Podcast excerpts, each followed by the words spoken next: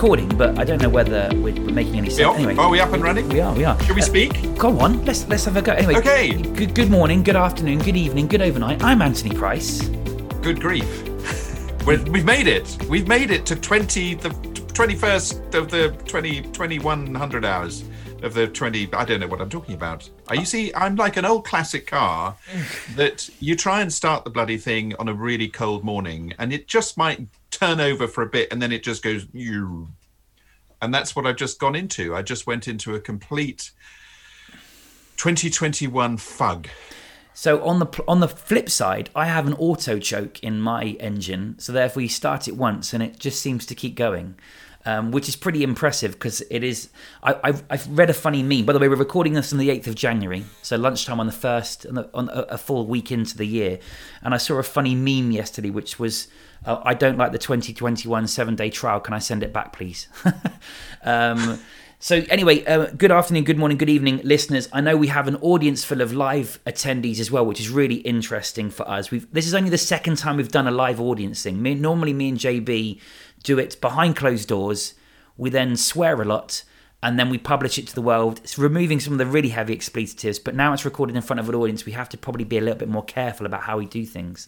I Um, never had to worry about that. You were always the one that was very, very rude, Ant. Um, I, I, I like to sort of moderate my language for these special occasions. Anyone in the live audience that's listened to our pre-recorded stuff, please do flag whether I am the swearer or JB is the swearer. But we should disclaim we do sometimes swear, um, so just for your information. Um, anyway, so um, as always, our podcast tends to revolve around what's going on in leadership news, and that could be from leadership in business, politics. Um, JB reads an awful lot, um, and therefore tends to bring these really crazy things out, and then I tend to bring out some some more simple things because I'm quite, yeah because I'm more stupid, and then and then we also take our listeners' questions. So if you do have a listener questions for the people in the audience, you can submit it in the Q and A box. For our listeners on the podcast, if you would like us to answer it next week, please email globalleadershippodcast at gmail.com or you can follow us on all the social media channels and submit it through there instead. That's how it works. But before we go any further, JB, um, tell us about your Christmas and New Year, please, because we haven't actually spoken about stuff. Well, uh, do you know, despite the fact that I haven't seen uh, my four kids for, God, what, 10 months? You know, just very, very briefly and mostly on Zoom, uh, I had a really good Christmas. I, d- I did my special uh, turkey, barbecued turkey in the garden. Um, and barbecue, that is. I don't, I'm not doing anything strange with it in the garden. Stuffing your turkey, JB. Okay. look don't don't start. Um but i i've got this thing. My, my kids used to hate turkey. And uh, i said okay guys you like you like me doing barbecues right? So um, this year i'm going to do a barbecued turkey. And anyway so i got all of this shit together. Um, i brine the damn thing.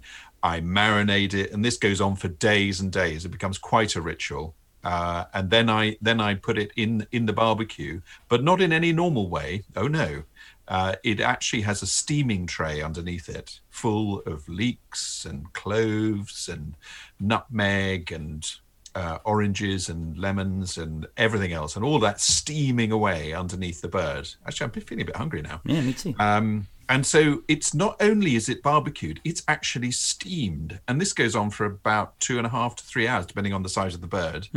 And so I did that on on on. You didn't want this level of detail, really. no, no, I really did. I mean, I had No, no, Bernard no. Matthews pre-turkey slices for Christmas Day. Okay, well, so it was anyway. This year uh, was the best ever, according to my uh, panel of two other people. One who happened to be a vegetarian and didn't eat it anyway.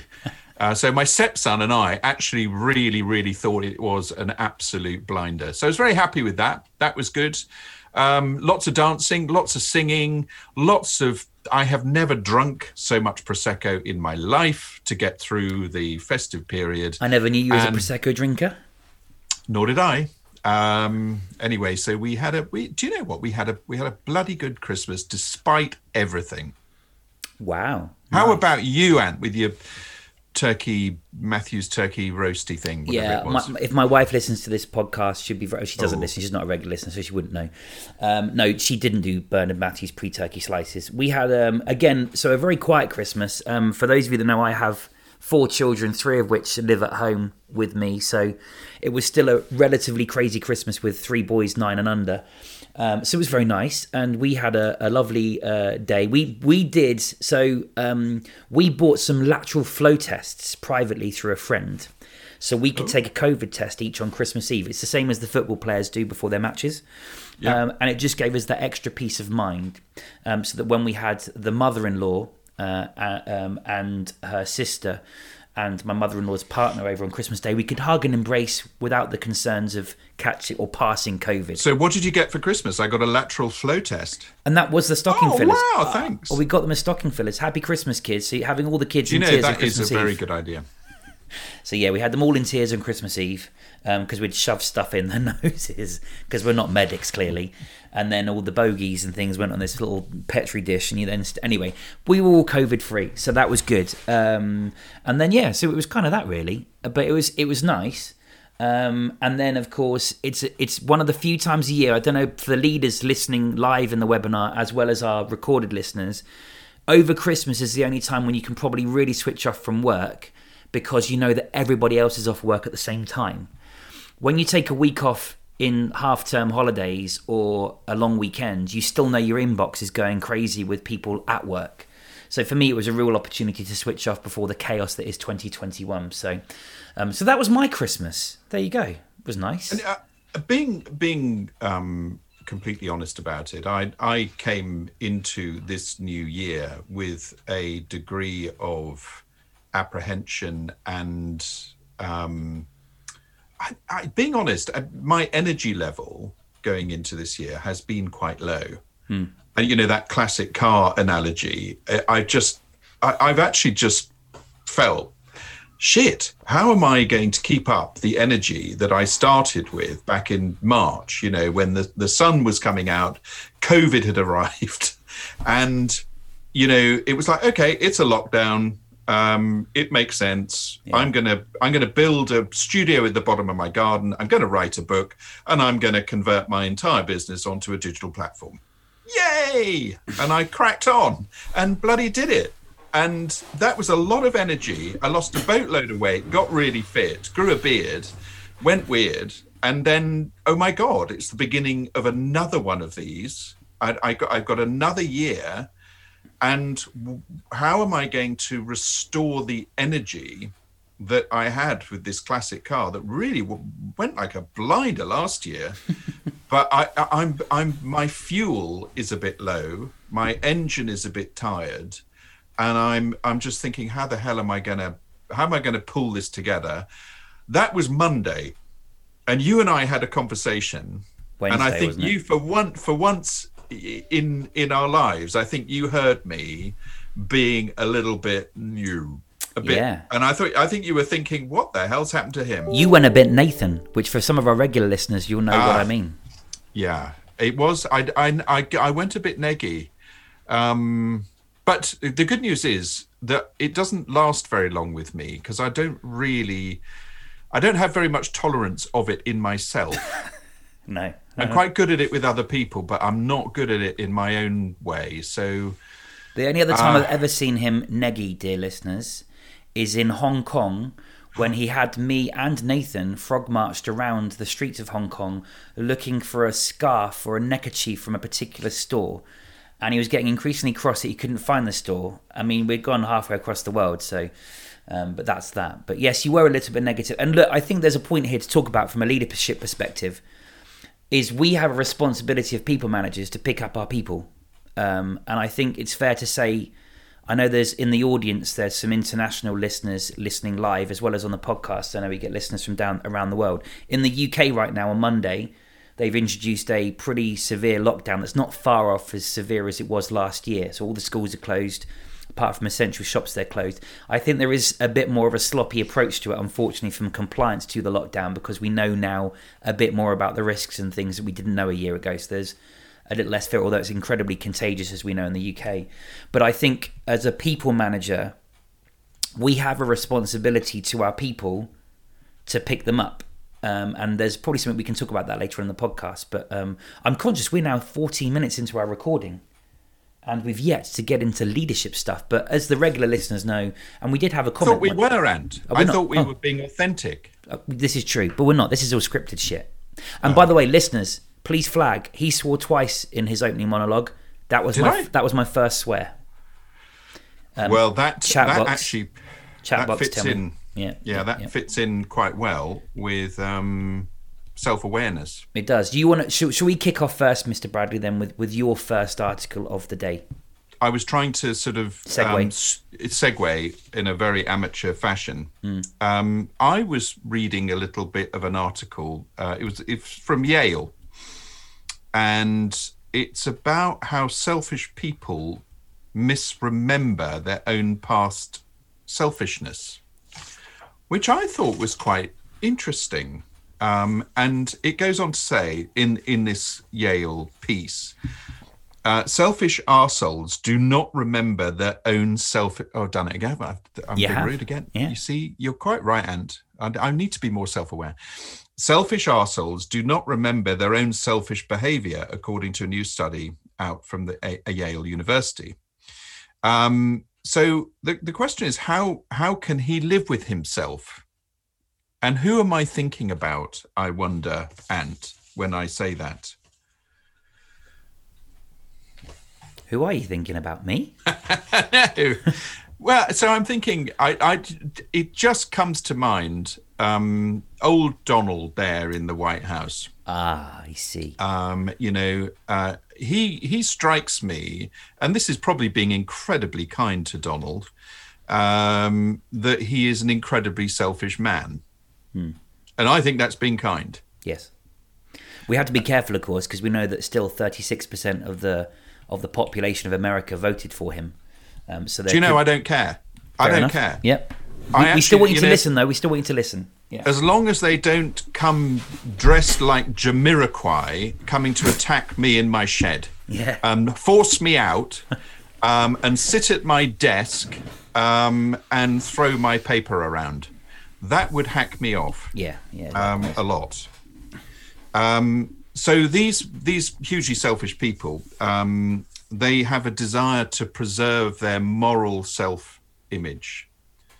So it's this kind of balance between um, what they instinctively want to do in that moment, which might be to screw everybody over, and their their year might have been a boatload of that, um, but they are trying to protect this moral self-image, this kind of high ground behavior uh, that they then post-edit into uh, something that looks looks really really great. You know, they've they've they've done some really good stuff in the year, but actually, underneath that, there's a load of load of shitty, eth- unethical things that they've done.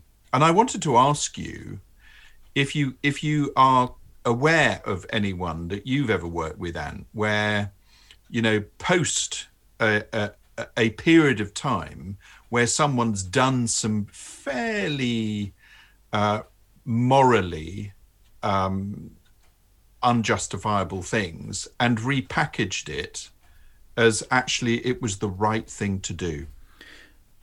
Yeah.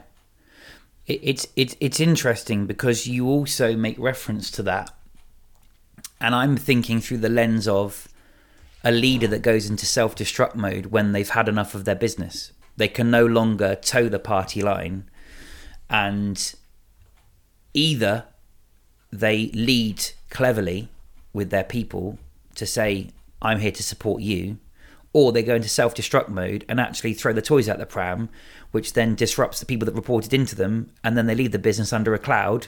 And even the people that used to respect them and report to them thought, "Well, you've just gone and blown it for yourself, and I don't want to work for you again because you came across as childish." Um, so yes, I have, and I think it can be very detrimental. And I think as a leader, personal reputation is probably more important than they give themselves credit for. Um, I don't know about you, JB, but I want my best people to work for me again. And I suspect that Donald Trump, if he was to try and stand again in 2024, whilst he may uh, scarily get somewhere with that restanding, surrounding himself by a team that are loyal to him would be incredibly cautious because we see what happens when he doesn't get what he wants. And I think selfishness is is pretty dangerous, and the and the lack and, and it's whether there's a conscious awareness of what he's doing. That's that's where I that's I'm so glad you that's kind of where I wanted this to go, Mm. which is how conscious are they of these selfish acts?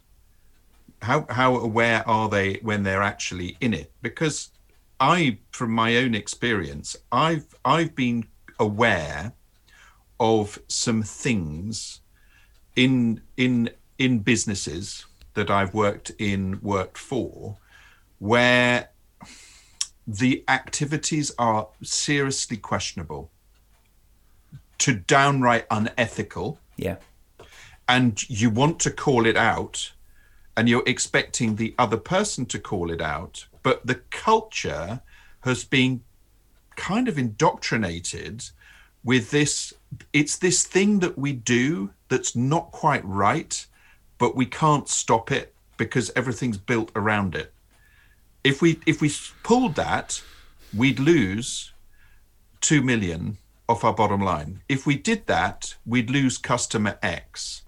If we did that we wouldn't be able to employ this person anymore.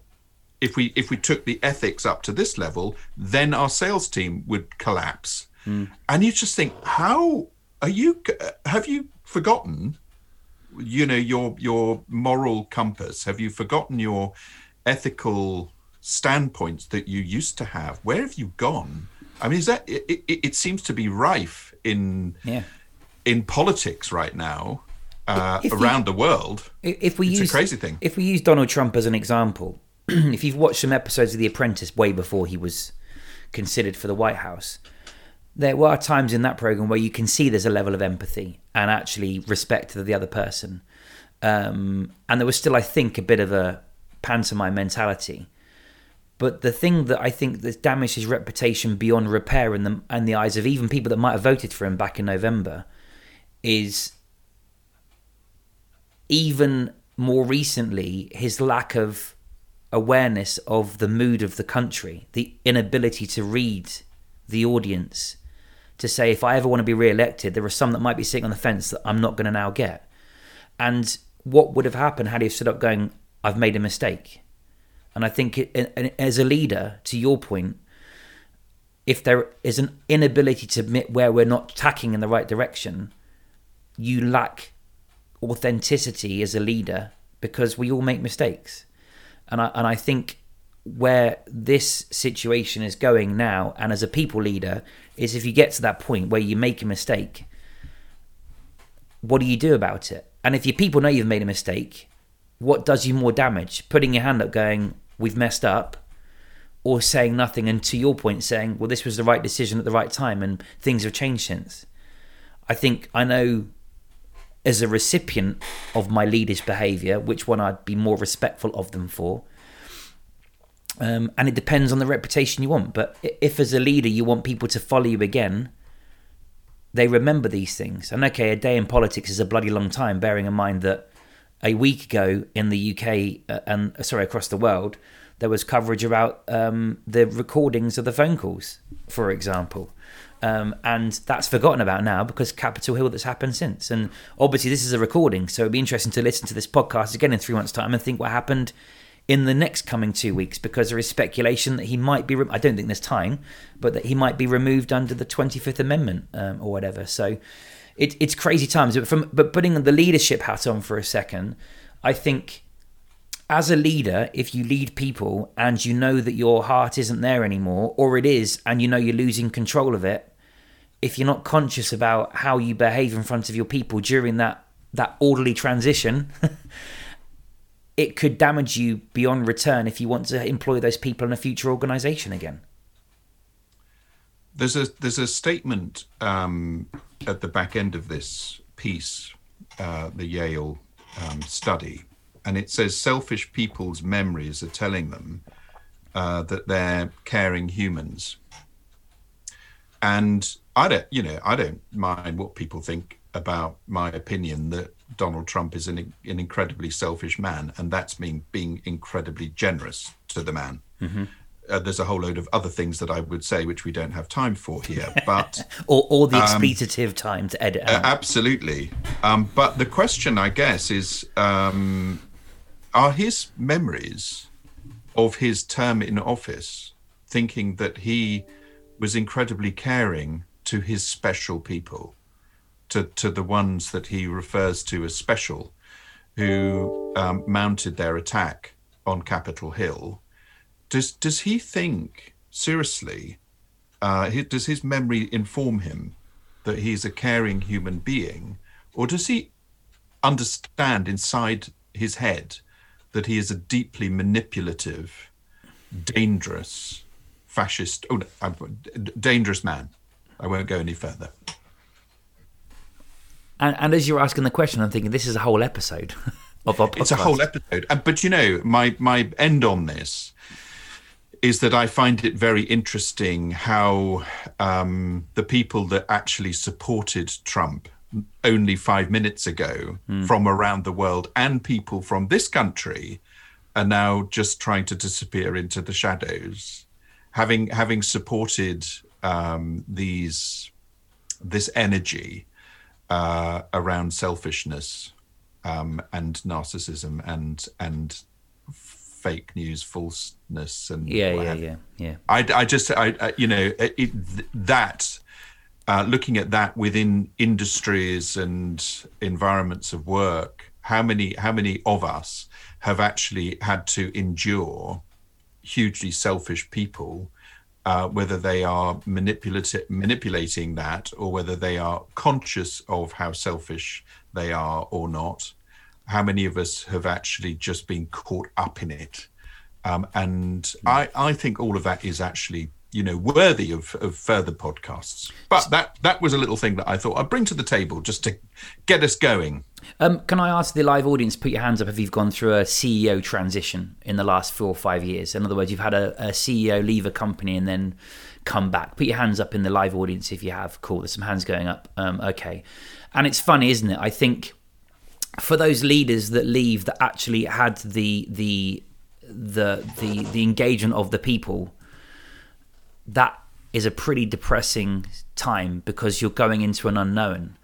But i have been in an organization where the leader was really disliked and the new leader was coming in and there was an air of optimism even with the unknown of what this person was going to do and to bring about change. And in fact i know one of our clients with uh, my day job have had a CEO change in the, this week actually. Um, and um, dependent on the competence of that individual and how they behaved, there is going to be different feelings about how they feel. Um, I know when you know some leaders that I've been very fond of that have left, it, it, it takes you weeks to get over. I mean, my old boss at, at my my last employer left, and he had the will of the people behind him, um, and unfortunately, the private equity firm that owned that company decided they didn't want um, any of the legacy people in the business anymore. So one by one struck them off. So kind of the end was inevitable. Um, and I was devastated. Um, whereas I've also been in organizations where, thank goodness they've gone, the witch is dead. Um, and it, it, so it's, I guess, in the eyes of you on the call, on the webinar today, or on the podcast listening, it's what do you want your reputation to be when you leave? And when you leave, during that period of transition, how do you behave to be an attractive opportunity for you to take those best people with you versus sabotage your reputation with those people? Because I think that that's where I take your previous article and it links in nicely to my transition comment which is I've just transitioned out of another job into a new job. And I was determined when I gave notice not to be an asshole to my former employer. And therefore, it was for them to ruin that if they wanted to, um, or embrace my future and be happy for me. Unfortunately, I'm the jury's out as to where that will end. Um, but I know in the eyes of my team and the people around the business, my stakeholders, I was determined to leave under a really bright cloud that I had a good legacy. Um, and we also need to respect the new authority that succeeds me, which is what I was determined to do. Now, of course, the problem is with this, by the way, is that sometimes you become then, like I was devastated about my old boss. If people want to follow me, it's going to really piss off the successor and the business because everyone's following that person. Um, and there's a whole different conversation around that too.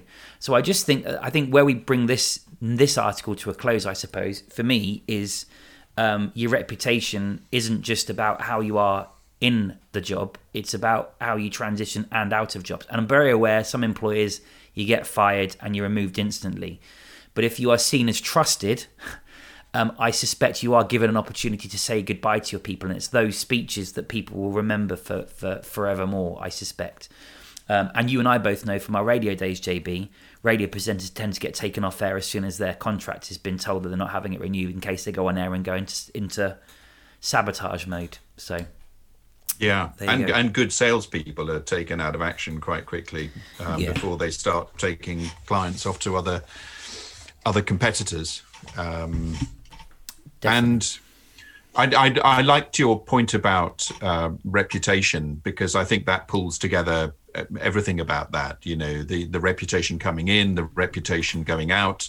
Um, who'd who'd want a reputation for being a you know um, selfish selfish arsehole, for example? Um, you know, you want to retain a really good high level of reputation um, as you as you leave and as you go into your to your next organization. I think this links quite nicely uh, with a little bit of research that um, Henley Henley Business School did, which I was reading the other day. Um, and so, a couple of questions. Um, I don't know whether we can get this out to, to the to the panel, but um, do you know what a, a, a, side hustle is?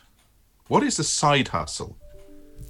I Anybody? Think, I think I know what it is, but I'll await the the live. Should we see if we can get any um, any response from that? We'll just give it a few seconds because we're we're obviously a little bit. If we don't get a response, then I guess no one knows what a side hustle is. So here, here's a here's a here's a here's a definition. Um, a secondary business or job that brings in or has the potential to bring in extra income. So, a question for you, Ant. Mm-hmm. Uh, in the UK, based on that definition, what do you think uh, the annual income is in the UK generated by side hustling? As a percentage of the existing income, or is it actually pound for pound? Just as a figure, just as a total figure that you think they say remember that this is a secondary business or job that brings in or has the potential to bring in extra income. In the UK, um, what do you think that figure is currently annually? Half a billion. But guess. 500 million. 72 billion. Really? 3.6% of UK GDP. Wowzers. So we need to get side hustling because I'm not doing enough of it. Well, isn't it interesting? Hmm. So, um, how many of organizations have we worked for where the idea of you moonlighting, which is what I think people refer to it as, yeah. is prohibited? You you can't do that sort of thing here. You can't go and make money out of your um, parachute making company or your oh God, um, you do a par- oh, I'm not going to sign up to that. Sorry, JB. Or your or your um, I don't know uh, internet business making company. You know, you you're not allowed to do that. You have to work here full time, part time, or whatever it is. You cannot have another another business uh, going on at the same time. I, I, I think every company I've ever worked for uh, would have been shocked had I been making money out of another enterprise. I was allowed to do consulting with my previous job. But again, I'd negotiated that at the beginning. I think the contracts in most employment contracts are you have to ask permission, don't they? I think. I mean, I've been in employer in, in corporate land for the last ten years or so, whereas I'm guessing you've been an entrepreneur. Um, but yeah, Yeah. I would, uh, so anyone in the audience, by the way, that has does a side hustle, please feel free to put your hand up um, or say yes, I do. We won't name you, by the way, um, but curious. And by the way, we should have said that. Maybe that's why they're being a bit quiet on the chat box because I know the audience is pretty um, fruitful today. Um, so yeah, I mean, I, I, I personally, my personal opinion as a people manager, so long as it's not conflicting with what with with interfering with the income that the business could be making, I would say that's a opportunity of developing the individual. Um, I don't want to tempt them away there from it it. is. There it is. Hmm. And yet, um, when uh, Henley did this bit of research, um, just under 50% of the uh, leaders in organizations they did the research with said that they wouldn't want any of their employees uh, doing side hustling. They wouldn't want that. Uh, it's it's not what we do round here. But I'm thinking if I I'm thinking about you, Ant. I mean, you are an entrepreneurial individual, Thanks. a, a, a highly entrepreneurial individual in your in your life. Uh, you worked for a company and have worked for companies in your life where if you restrict your entrepreneurialism, uh, you get frustrated Yes. uh, at some point. You'll go through the systems and you'll do all the things and you'll be, you know, company guy. Um, but if you're restricted from being entrepreneurial inside that organization, it's got to be pretty big for you, uh, for you to thrive in it. Uh, then you will ultimately leave. So if you are given the opportunity to and encouraged and supported to create lots of other different uh, solutions and businesses and so on, maybe you would stay in those organizations longer. I'm just throwing that out there. it's a really what- interesting point. What do you say? I, I say 100%. I, uh, so, taking me as example, I will bide my time for six months to prove credibility. And then uh, I guess at that point, I will start then giving my my suggestions um, and so on. So, equally, to your point, if I can't expand my thinking by getting involved in things outside my day to day remit, that would restrict my ambition, my, my ability to grow. So, from a learning perspective, um, I think it should be embraced more by big organizations. I mean, I'm lucky in my previous job under my first boss, I was given total freedom to do what I wanted. Um, second boss, less so, but they had already seen that I was approved to do it, so they couldn't stop me. but my peers were then not getting that opportunity, and guess what? The frustration was creeping in. Um, so yeah, it's, and it's an interesting point for people managers because I'm guessing depending on the level of our listeners within the business, it's whether they have the power to be able to say, go out and prosper. Don't compete with us, but you know, have some side hustles because if in, if we learn from it, you know, and I know, and you know, with the with the our day job, and I know you're a shareholder in my day job company, that we are all about the side hustles, about how can we network with people, and, and through the connections we make, how can we get new opportunities. well, that's why this article was interesting to me because I think we are side hustlers by nature, um, and Well, you know we are. Yeah, and if we are if we are employed, we're employedpreneurs. Um, you were you were an employedpreneur. Uh, you your your focus, your value to that organization was your entrepreneurial uh, capability, and I think mine my history is a bit like that too, as constantly inventing stuff that we could sell or you know become more efficient doing or you know sometimes it was even technology for god's sake with with my name on it which is Really? extraordinary How ironic. Out- ye- yes yes i had a thing called rate mate that i uh, devised um, for our national sales um, selling which of crazy crazy shit that you can't believe that that's the case and but sometimes give give me a little you know give me an inch and i'll i'll, I'll create a rate mate I have to say, on Windows 95, JB was brilliant. It's just Windows XP that he struggled with. I would get get me on a pivot table, and I'll show you the cost of loo roll over the last month. Um, so, so the the point is, um, maybe enlightened organizations of the 21st century uh, will create a patchwork career policy. Maybe you start inside that organization, and at various levels, you get the opportunity, perhaps even funding, uh, certainly um, a, a, budget to be trained, to be supported, uh, mentored, perhaps even to create other things. Um, and maybe the, the, the parent company actually takes a stake uh, in in these enterprises. That's an interesting and, one. Heaven forbid. Um, and then you know this this company might get a get a share in the 72 billion uh, annual spend of um, side hustling. Well, here's an interesting closure to that story. I used to work for a printed advertising company who actually had a very good ability to attract lots of entrepreneurs. Sadly, to your point, they never really embraced those entrepreneurs and lost a lot of them.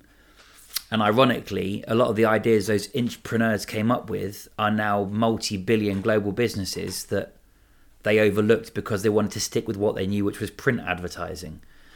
Um, you know, compa- comparison websites didn't exist you and I wanted an insurance quote. We went through the yellow pages or the Thomson's directories yeah. or the BT phone oh, book God, or whatever it might be. Well. And you'd yeah. write on the pages. And in fact, my yellow pages back in the day was just full of Bic, where I'd written the price down from each of the insurers. Um, and, you know, there were entrepreneurs in that business that launched a money comparison site. And the irony is, is today, those money comparison sites are monsters. They're on television the entire time. Um, and those people went off to those organizations where they were able to create those things and look at the go compares the money compare the markets etc of, of today. So um, innovation definitely comes from within if you allow people to, to, to, to your point to, to, to hustle. So if i if i had in earlier on in my life in my 20s uh, been in an organization that had a um, patchwork career policy built into it that would have matched um, my uh, need for an entrepreneurial culture. Um, and if I knew that there was a program ahead of me where I could do really well with what I'm doing for the business at 100%, um, and then, you know, maybe there's an opportunity for me to demonstrate to a board uh, an idea that I wanted to have support for, uh, or that actually I want to do four days a week because I want to build my um, shipping company on the other day of the week and see how it goes. Uh, that would have been an exceptionally exciting environment for me. And I, I just wonder mm. how many people have got this within them, uh, this fantastic entrepreneurial spirit and excitement, and their current situation is limiting them. And they just, because that's the old normal uh, of the world, and they're stuck in it, caught up in it, and they've they they're wasted. All of their fantastic innovative skills just wasted in that business. And that upsets me actually. Is this a fourth dimension to our spectrum of approaches? Oh. And this needs some further discussion off air. Oh, oh, But you and your spectrums. Well, the reason I say it is um, we could be great coaches as a people manager but if we don't allow them to flourish and be entrepreneurs, we're going to lose them. Um, and we can keep them a bit longer because of our style, maybe, but ultimately they're still going to fly the nest. And it's how you embrace those people that makes the difference. And how many businesses have failed because they've lost all their entrepreneurs and they've gone and entrepreneured elsewhere who did innovate? Yeah. It's yeah. really interesting. I mean, look again. We need to make an. In fact, listeners on the live thing, reminders of these because we can do these in topics in the future. Um, but we didn't think we'd go here with this topic today. And we've got listener questions to get through, and and the spectrum, which I think we might even skip this week. But um, should we do a couple of listener questions because we've got one submitted, and we've got a couple live. Should we do um, one or two of those now, and then we round? Yeah. Because we've got about fifteen minutes left in our in our airtime. Is that right with you? I, I, I, it's absolutely fine with me. I want to return to the patchwork career oh. uh, strategy um, uh, on another on another podcast uh, uh, because I think I think it is where over the next ten years there's going to be a, a, a requirement uh, to make yourself available for that kind of world. Um, and I, am petrified that people who have enormous talent uh, will not be ready for it and um, will will kind of lose out. So I'd, I'd like to return to that a lot. Okay. Uh, the, the patchwork career. The, there we are. I'll shut up now. Is that going to be your next book, The Patchwork Career by Jonathan Bradley? Ooh. Oh no, I've got a, I've got another, mm. I've got another one in mind. Um, people on the live recording will notice that JB has a reflection in his glasses. He's got one of those Kim Kardashian lamps, which creates his little ringlets on his eyes. It's beautiful. Um, but it's... I thought the idea was to make me more handsome. Is it not working? Well, a, a thing is, JB, is you can get to a certain amount of handsomeness which you can't enhance, which is where I think you've gone wrong. You know, you just you're uh, at the peak of your your beauty. Um, I cannot make it go any further. I tell you what, I can I can do all sorts of look. I can change the color. Oh, that look you look a bit more suntan there, whereas you look like a bit ghostly. Okay, that's the one. Yeah, that's the one. That's the that's the. Yeah, that's the that's mode four. Uh, that's what I'm going to have from here on in. Okay. Anyway, all, sorry. All, and, all I have is is is mode one, which is the the desk lamp. You've got to get one of these special things. They're they're really helpful. You, you can't polish a poo, JB. Um, listener questions then. That, that was about me, not about you. Okay. Um, um, yes. A pre-submitted question here. Yes. Um, I'm a listener to your podcast, and I'm an administrator looking to be promoted to a senior administrator. Having spoke to my line manager, though, they've advised me that I'm not ready for the promotion and just to keep doing what I'm doing. I want to work out how I work with my manager so that they can help me on a career path. Otherwise, I just want to leave the company. Um, what could you give me as advice to put this together? Patchwork career policy. well, um, you know, in so or available okay. in all good bookshops. Yeah, give me give me the boots uh, to put my feet in, but I want them slightly larger so I can actually, you know, do the work. I want to learn. I want to perform. I, I want to enjoy being here. Leave me here in this role, doing this admin role, um, and it will not fulfill my potential for me or you. So help me to understand how I can progress within this organization.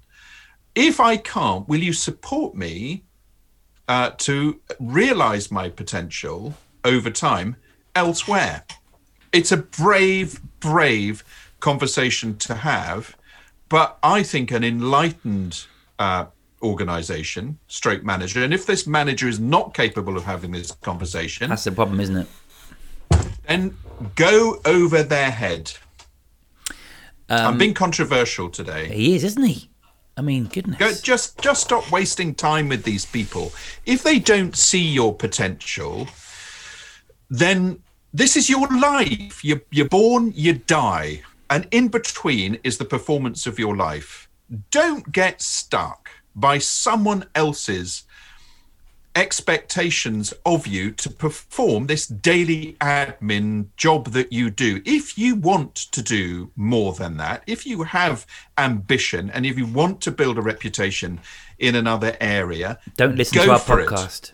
And don't demand nothing less than a focus on your learning, on your performance, and your development in that organization. And if they can't do it, get them to support you to go somewhere else where they will re- realize your potential. Goodness, he, he got quite passionate there, didn't he? Uh, anyway, back in the real world. No, I'm kidding. Um, um, and no, I'm kidding. I th- do you know what? I think uh, JB makes some really good points. I think in the short term with COVID, and therefore you being nervous about um, annoying your your bosses and things. What might be useful is actually getting some sort of individual development plan somewhere and sitting down with your boss and saying, "I have ambition. I'm not looking. I'm happy now, but in six months or a year's time, I want to be ready. Can we work on a plan together?"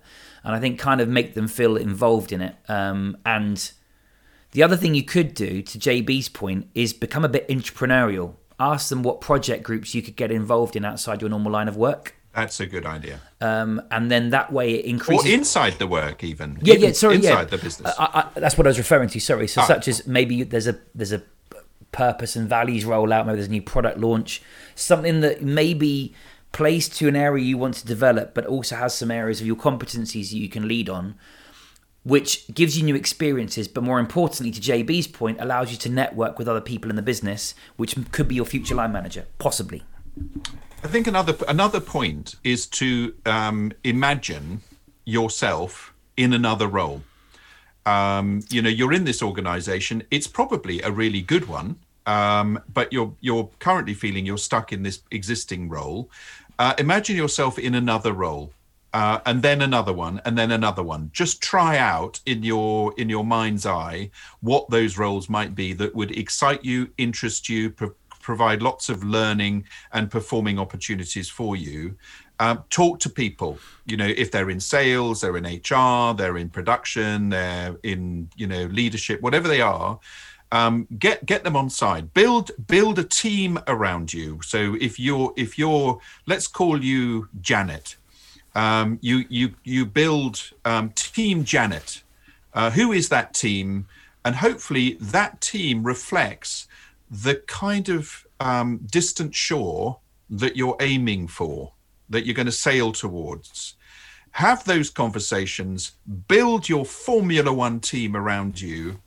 Um, imagine what that future might look like uh, then start building a little bit of a strategy around getting there, then have your conversation with your boss. I've done all of this work um, thinking about where I actually want to go, what build, what reputation I want to build in my life, what I want to learn, how I want to perform. You know, this is the performance of my life. Please don't take it away from me. Um, and then see where it. just have a big conversation sometimes just get out of the office with them just I, I need some time with you i need i need your thinking i want to i want to hear your ideas um, but you you're worth that you're worth that conversation those conversations and building that team around you go for it this is your year this is 2021 i think it's a big big opportunity here for for many of us to to kind of do stuff, create our our own patchwork career. Um, hopefully that answered your question, anonymous submitter. Um, next question from the live audience: Do you I better an- settle down now, otherwise I might have a coronary. Yeah, you need to turn your lamp back to pale because you've gone quite red. yes, uh, yes, I better had it's over, it's overheating. Yeah. And by the way, um, for people on the live recording, you you have a glimpse into JB's shed. By the way, that is a shed, believe it or not. Um, it's a very impressive shed at that. And JB built it with his own hands. If you if you're a regular listener, you'll know all this already. Um, right. So, um, do you have some top tips on managing teams in the current working from home environment? JB, you want to go first? I mean, I do. Well, what you need is is one of these. For the listeners not on the webinar, um, he's holding up his Kim Kardashian lamp. Um, no, but there is a serious point to that. Um, I think it's getting getting lots of lots of really good kit uh, around you. Um, I wish I could turn the camera around so that you could see in front of me. I, I love books, as Ant has probably said to you. In front of me is just a delicious wall of every book that I've ever taken an interest in. It's only got books that I'm interested. in. And actually, there's a there's a box of poo bags. I don't know why how that got on there. Is that the dog's? Or is it yours? You not go to the toilet in your shed? Okay. A hundred poop bags. Extra strong. What are they 100 strong 100 for? poo bags. I tell you that every one is a damn good experience, a Yeah. damn good read. Um, and do crack on with. Yeah, while you refocus your thinking on. So if you're a home worker, I, I've now lost the plot. um, managing teams from home, you what I'm supposed to be doing here. you need poop bags. There's the answer. No, so from my perspective, um, managing people from home is tricky, and I'm presuming you've got some experience of it now, based on this being probably not the first lockdown. And presuming you're in the UK, um, but certainly I know remote working across Europe and the world has become a big thing um, in the last 12 months, and we don't think there's going to be a journey back from it, I suspect there'll always be a degree of agile working in the future. I think for me, the, the, the a couple of tips would be managed by results and not um, not what you see from them day to day. Unfortunately, um, pre-COVID, um, half of someone's performance management would be the fact they turn up on time and they're physically in the office, what they're actually doing at their desk. Not too fussed about, but because I can see them, then they must be doing important work. Whereas when we have um, the, um, the, the, sorry, someone just come to screw the fence. I think um, uh, when when we have um, employees that are working remotely, I think if they don't feel trusted or empowered, it ain't gonna work working remotely especially if you were probably, and I'm assuming you're not, um, if you were a micromanager face to face, equally from yourself, um, it's going to be tricky for you to make that transition. But I, a few things. Number one, um, totally respect the fact that working from home is not simple. I've just had this person just walk up my driveway now with a screwdriver in his to go and fix the fence in the back garden. Um, that's a distraction you're going to get. Um, so therefore, do we want our managers judging us for the the doorbell going or the dog barking, who's wherever she's gone, um, etc. And I think there just needs to be a recognition of I believe in what you are producing for me, and I manage you by the results you produce, not the time you, not the hours you keep, uh, and not the not the process.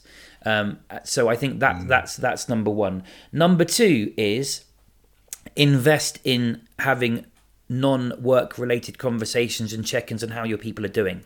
Um, JB mentioned at the beginning, I think um, the UK in particular at the minute is suffering mentally with people being locked at home again. And unless you are in a very trusted and safe environment in your workplace, I imagine people are feeling incredibly vulnerable. And therefore, you as the line manager need to create certainty for those employees during this uncertain period because when things are good, any manager's good. That's the truth, isn't it? It's easy to be a manager when you perform and you're all getting bonuses or big pay rises. It's when the shit hits the fan about how people really judge you. And I suspect if you want your reputation again, um, not to be in the poop bags um, of of history, um, you would want to make sure that you lead and really are authentic. And actually, how are you, JB, at right now? Um, how can I help you?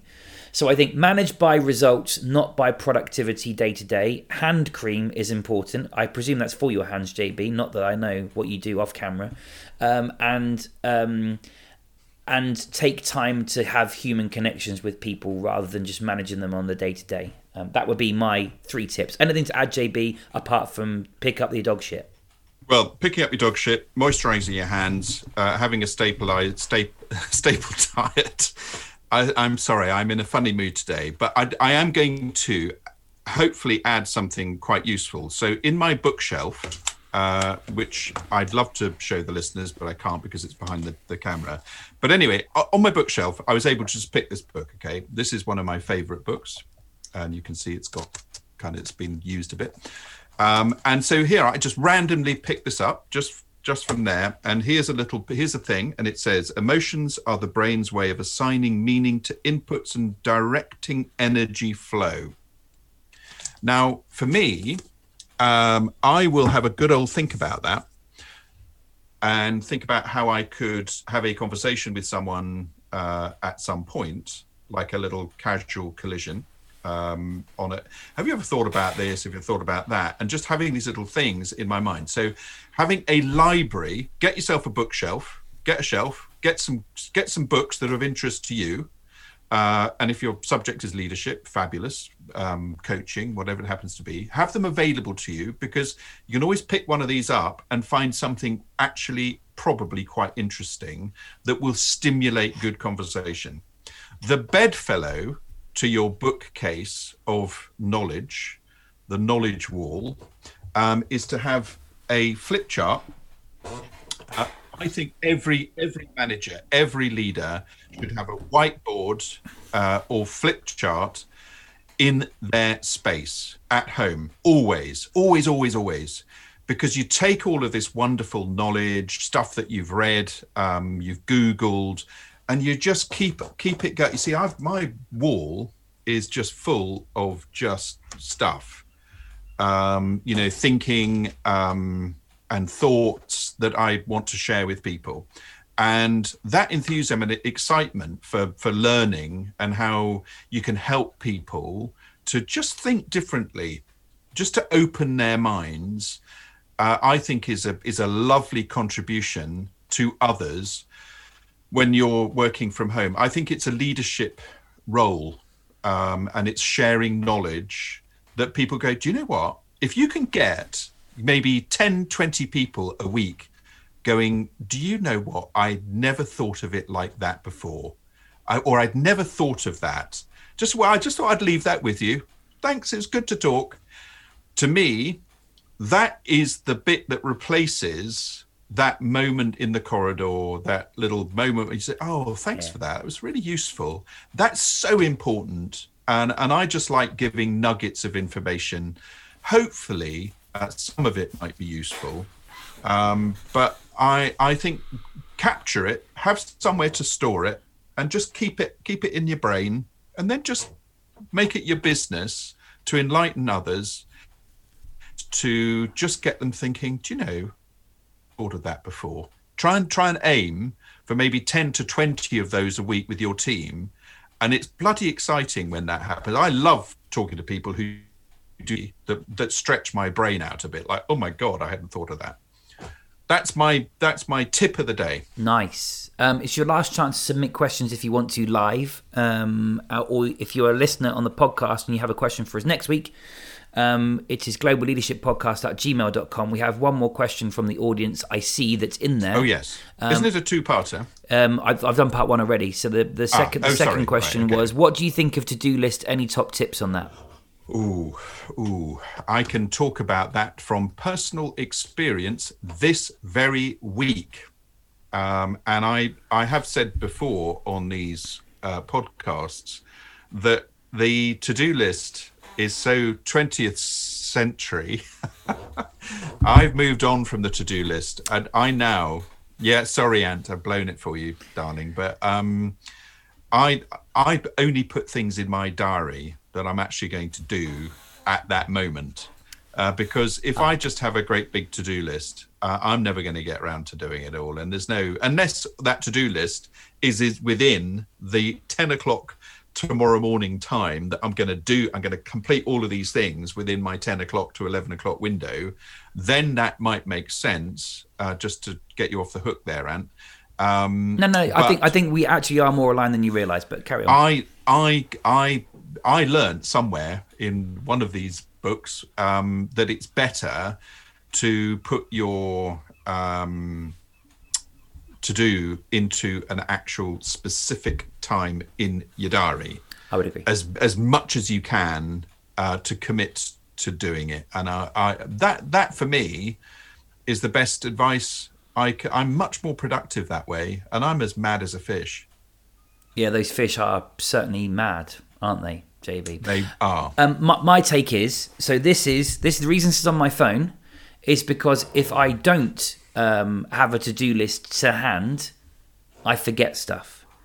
So for me, I add stuff to it, and the problem is is that when your brain's going as as fast as mine often does, it's by the side of my bed. So if I'm laying in bed and I can't sleep, if I don't write it down, I can't compartmentalize it. Yeah. So I, I put it on a to do list and then I do what you say, which is I come to my calendar the following morning and I then put it in a particular slot in my calendar. That's good. And therefore, I, I, I, I, use both. And the reason I like this is because I then come back to this every day and I check off the things that I've finished. Whether that was, there's a double reference point for me. So I add things to this. So I have a to do list permanently on my phone, which is with me all the time. I think most of us have the to do list with us.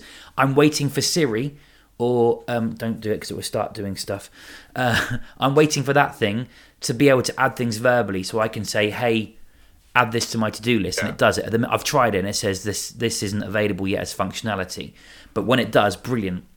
Because too often I forget stuff if I don't put it on the to-do list. But to JB's point, every morning look at your calendar and make sure you put stuff in there that you can do. And then, of course, to your point, at least if that thing in the calendar has gone past, for me, I don't look at much of my legacy calendar if I'm completely honest. So therefore, unless it's on a list that I can cross-reference, I won't know that it's been done. Because too often, my to-do list, my I get interruptions. You ring, one of my team talks to me. So, and what is on your to-do list uh, for six o'clock tonight? Um, interestingly, I have a client meeting with a prospect that's just signed their contracts for a global company based in the US. So I have a call with New York at um, six o'clock tonight, UK time. You? I have an appointment with a bottle of Lafrogue. And on that note, ladies and gentlemen, I think that is a perfect time for us to end. Um, any In plan- fact, it's not Lafrogue. I was corrected on that the other day. It's Laphroaig. I have to tell you, JB, you need to try 19 Crimes Red. What is that? It's a it's a crime if you don't drink it. Basically, it's bloody good red wine. Me and my sister-in-law um, drink it like Ribena, and it tastes as good as Ribena. Um, if you like a, an easy to drink red wine, it's bloody brilliant. Um, yeah, 19 crimes available from all good supermarkets. And if you happen to be a chief executive of that company, send us a pallet and we'll talk about it some more. Another little tip, um, something I discovered over Christmas when I wasn't drinking Prosecco, was a lovely, lovely single malt called Nook and can Do, As in, no can do anything after drinking it. pretty much. Nice. Uh, and me and my stepson, oh, this is really, really bad. This isn't a tip. and his stepson is an adult, I should add. It is the He's, adult he's, one. he's 18, 18 plus. Yeah. And um, he, um, he and I finished the bottle one night. We should talk about this off air, my friend, because um, how that relationship between you and stepson has improved is amazing. So I'm quite excited to hear about It that. is absolutely marvelous. Uh, I think you know when you're kind of merging families, it can be a little bit tricky. We went through hell, absolute hell, uh, but now at Christmas, uh, he gave me not only gave me the bottle of Nokandu, which we drunk, uh, but at the end he gave me the biggest hug, uh, and I noticed he had a little tear in his eye. Nice. And that, ladies and gentlemen, was the highlight of my Christmas, which I didn't mention before, but uh, we've been through quite a thing. And on a stark contrast, um, my two-year-old shit himself in his nappy when I put him to bed on Christmas Day. So, you know, uh, he had a hug, but it was a pooey nappy hug. So, um, It's brilliant that you bring it back to reality and you just thanks. nail it. Although I think people would have left more inspired with ending on your story. Anyway, um, ladies and gents in the audience, I hope um, you enjoyed that um, um, live broadcast. Obviously, for the listeners that are listening to this on the download, you can be in the audience if you look at um, our social media feeds. Um, or you are a client of Try Digital Learning, you will have access to these 11 webinars every week. So just look on our social media feeds to how you can be part of the live audience and get involved live. Or you can, of course, submit your questions if you listen to it pre recorded by globalleadershippodcast.gmail.com. And we tend to publish this every Friday afternoon. So if you want to listen back to it and you've just been in the audience, but you want a keepsake of this wonderful experience, um, please download it from your preferred podcast provider. Finally, if you love the podcast, please do give us a five star rating because it helps other people discover the podcast. Um, because it's all about ratings in terms of algorithms and things. If you think it's shit, please email us and tell us how to improve it rather than giving us a one star rating. That would be very useful. Um, JB's kind of nudging to say something, I suspect. Uh, no, not really, only that that actually sounded quite professional. It, it did, didn't it? And they'll probably think we did that in 15 takes normally, which we do. So, um, anyway. Yes. Uh, anyway, uh, ladies and gents, thank you very much for your time. It's goodbye from me. I've been Anthony Price. And it's Jonathan Bradley saying goodbye to you and side hustling off to my house. Thank you very much. Good night. Good day. Good morning.